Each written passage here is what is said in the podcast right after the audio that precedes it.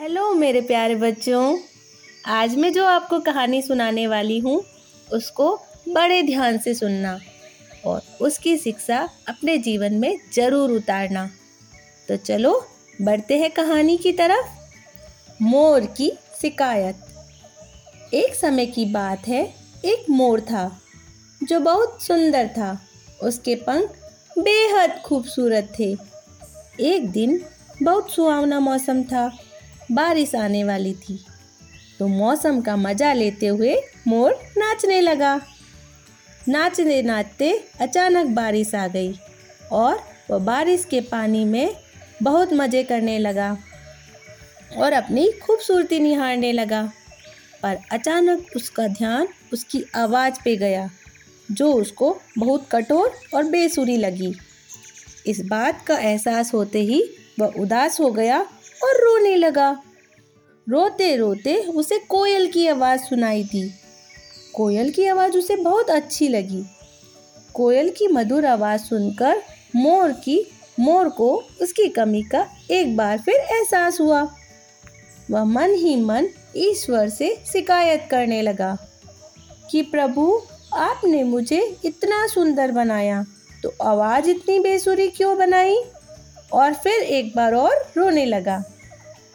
तभी वहाँ से एक साधु बाबा निकलते हैं और मोर को उदास देखकर उन्होंने मोर से पूछा, प्यारे मोर, तुम क्यों उदास हो? मोर ने अपनी कठोर आवाज़ के बारे में शिकायत की और साधु बाबा से बोला, ईश्वर ने कोयल को इतनी सुंदर आवाज़ दी तो मुझे क्यों नहीं दी? इसलिए मैं दुखी हूँ। मोर की बात सुनकर साधु बाबा ने उसे समझाया और बोले, देखो मोर, भगवान के द्वारा सभी का हिस्सा पहले से निर्धारित है। हर जीव अपने तरीके से खास होता है।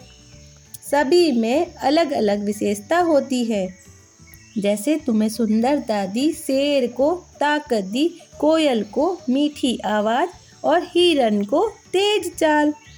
हमें भगवान के द्वारा दी गई इन विशेषताओं का सम्मान करना चाहिए और खुश रहना चाहिए। साधु बाबा की बात सुनकर मोर समझ गया था कि दूसरों से तुलना नहीं करनी चाहिए, बल्कि जो हमें मिला है उससे खुश रहना चाहिए।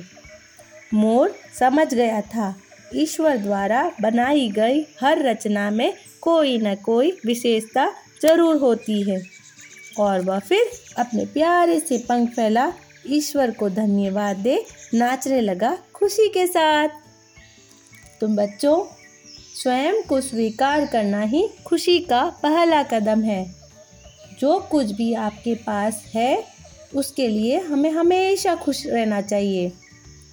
और जो आपके पास नहीं है, उससे दुखी नहीं होना चाहिए। और जो विशेषता है, उसे हमें स्वीकार करना चाहिए और उसे निखारने का प्रयास करना चाहिए।